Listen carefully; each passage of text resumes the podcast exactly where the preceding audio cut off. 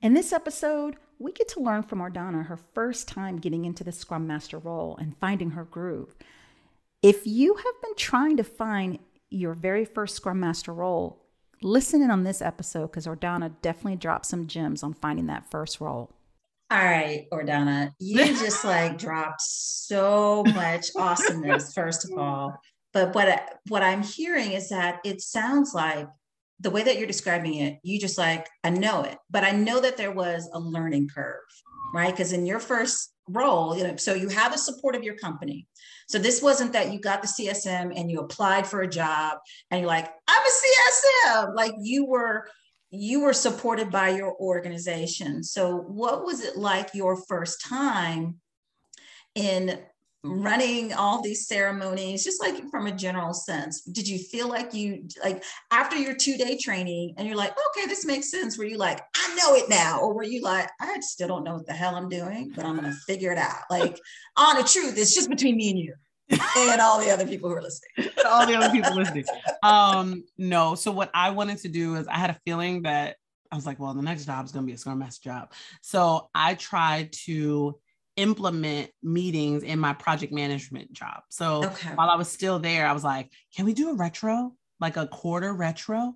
And they were like, how do you want it? What do you mean? I was like, i want to run it. And I ran it like, I ran like true Donna fashion, like a total party. I was like, okay, so we have snacks and we have fruit and like, this is all before COVID. And I was just like, okay, so we're going to do an icebreaker. I was like, y'all know I know you. So if you don't speak, I'm going to call you out. You don't want that. Nobody wants that. Right. Okay. So like I gave everyone post-its and we all got up there. I was like, I was all about it. I was like, Jeff, you didn't talk yet. You have no opinion. Like I was, I was that person.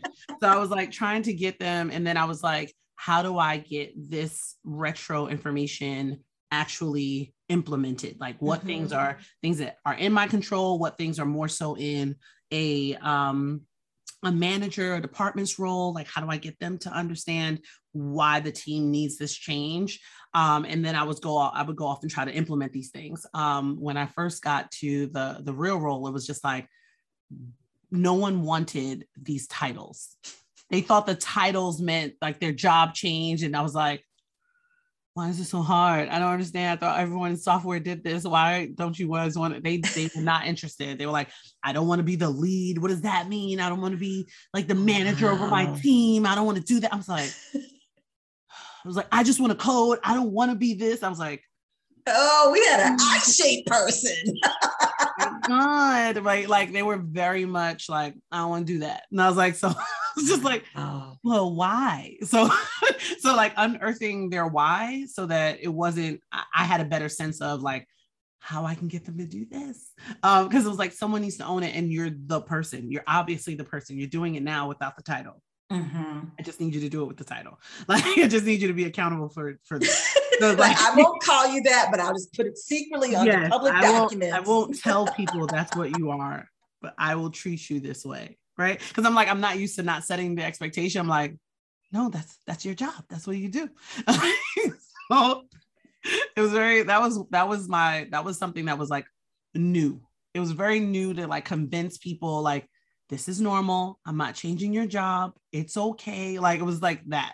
There was a lot of that. And it's like just like I mentioned, like a project management um characteristic where you just have to influence people and mm-hmm. influencing them without authority right? So, because I'm not your manager, but I need you to do this. help me, help, help you, help, help the organization. yes. Oh my goodness. So, what would you say? How long did it take you? Was there like a an aha or the harps in the playing in the background where you're like, this is my jam? Like, how long did it take you after kind of going through the starts and stops of this, where you're like, I feel confident as a scrum master or taking on that role? Was it a few months into it? Was it a year into it? Consistently practicing the agile practices?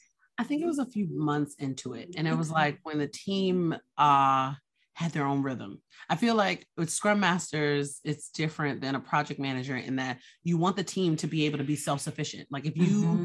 don't come in, someone will say, All right, stand up, guys, come on, let's go like they they're self-sufficient they have like a rhythm Mhm. and it's like um you know they are comfortable with pushback that's not rude that's just saying like no no no we need um we need to do the stand up or we can't like just interrupt the whole sprint like just being able to do that then that's when i knew i was like oh i'm doing it you're doing it peter so like it was very much it was very much that yeah so i was like excited about that that was that's how i felt like okay i'm doing this for real i'm doing That's cool. That is awesome. Well, do you have any suggestions for someone who's just starting out? You know, you know, how do they find their scrum, their first scrum master job? What kind of roles should they be looking into?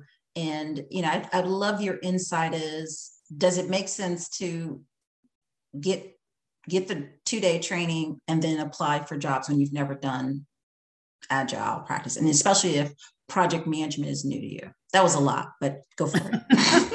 um i usually i get this question a lot as well um on instagram what i suggest to people is very much like what i did which was definitely get the training get the training right? You're not going to learn until you actually put some of it in practice.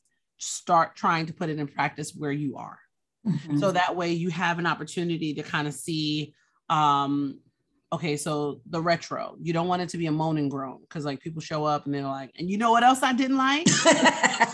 You know it's like I remember when you didn't finish your ticket and i had to pick it up? Like whoa whoa whoa whoa whoa whoa whoa. That's not what we're doing that's not what we're doing? Like it's it takes some practice to kind of and it's and like another thing that's like a little uncomfortable with um agile is like a little bit of arguments and disputing that's not bad. And it's just Right. like- so you're watching this tense like i don't stop them? No? Okay. Go. like how far do i let this go? Like oh, we're yelling. Hello. Ground rules like so you want to make sure that you are practicing some of it right um start practicing um things like how do i know when's the, when the definition of done is like how do we know that this is um exactly what you want us to do like start asking scrum master like questions where Mm. you are um, imploring your team to actively think about um, what they need to do. You're trying to be a, a self-servant, like a um, it's not called a self-servant. Servant leader. Servant leadership. I was like, self-servant, that's not what it's called, Donna. Like, sheesh, I heard it and was like, wait, that's not right. Um, servant leader, right? And you want to make sure that you are helping the team, but you're influencing them to get it done. Like you, you have control over your team. Like you, you want to go get this done. You know what the goal is. Like being able to uh, influence and encourage at the same time, and like giving them the tools. Like okay, giving them the language or what to ask, or like okay, well, we're not even sure what to do. It sounds like you need a spike. What is Mm. spike, Donna? What are you saying? What? like but it sounds like you guys need to get together for like a half an hour time box it. Like you start using the language that you're don't just get the training and then just like well i'm certified CSM comma like you know like, like start using actively use that language actively use some of those um those and then you can you can upsell this to your to your management. Like yeah. I understand that being able to be iterative, right? Being iterative is being able to develop faster, to work faster. And I think that we should maybe implement certain things so we can like unearth what are the issues? What are the things that we've learned? How do we implement that the next set of, you know, working you know the next project right so like even if they don't use the exact same language how can you start to practice it so that when you Mhm. get to the new role you're not like I've never done this. What are they talking about? I don't know that word. Like, Right. use that as early as you can after you get certified. No, that that's really great advice. We'll probably have to have a follow on because there are definitely folks who uh, are in an industry that is nothing like software, you know, whether it be teaching. And I see, I think you still have to, you know, toe the line, right? Because you, start in a PTA meeting, you're like, let's do a sprint. And they're like, what? you say? What is that? Spike. We're gonna run?